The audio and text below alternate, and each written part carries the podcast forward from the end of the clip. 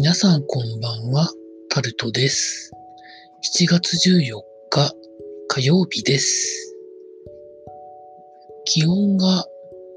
日中でも27度、28度ぐらいまでしか上がらなくて、本当にちゃんと窓を開けて換気してれば、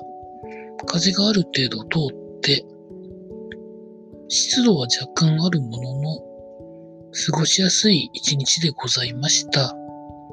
皆さんいかがお過ごしになってらっしゃいますでしょうか？そんな感じで、元々の原因は、偏西風が南に蛇行してるせいで、なかなか梅雨前線が北に登っていかないことが、まあ、主な要因で、今、梅雨前線が一回日本の南海上に下がったんですけど、また今週、太平洋高気圧が勢力を強めてきて、梅雨前線が日本海側に行って、もしかしたらそこの時点で梅雨明けするかもみたいな天気予報が出ておりましたが、どうなるんでしょうかね。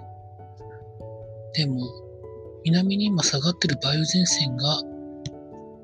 日本海側へ上がる途中でまたこれ雨降るんですよね。もう勘弁してほしいですね。と思っている今日この頃なんですけど、今日も時事ネタをこれはと思ったものについてちょっと話してみたいと思うんですけど、まあ、プロ野球でも J リーグでも今観客の方にいろんなルールが求められてるわけですけど、阪神甲子園球場で観客の人がヤジを飛ばしたところに球審の人が注意をしに行くという事象が起こったそうです。ちょっとの間我慢すればいいんですけどね。なかなか我慢できないんでしょうかね。あとはですね、野菜の値段が一部上がってきてるそうで、ただ、雨の影響じゃないところで上がってるので、これからまだ雨の影響でみたいなところが出るらしいんですけれども、またどうなるんでしょうか。あと一部、テレビのニュースで出てたのは、サンマがなんか取れないらしいというニュースはちらっと見ました。詳しい内容はちょっとちゃんと見てないのでわからないので、言及は避けます。あとはですね、まあそんなところでしょうかね。プロ野球の楽天がかなり頻繁にトレードをやってるっていう記事もありましたね。まあそんなところでしょうか。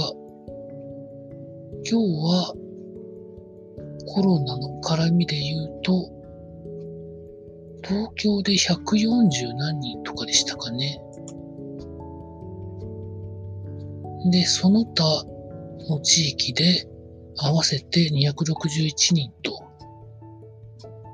新規でかかった方がいらっしゃるそうです。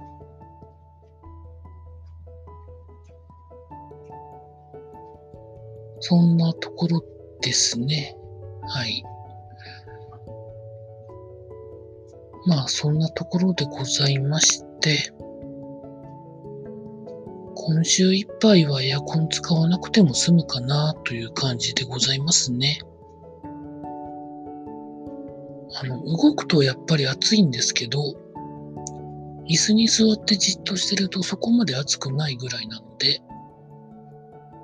なんとかこのまま今週終わってくれないかなと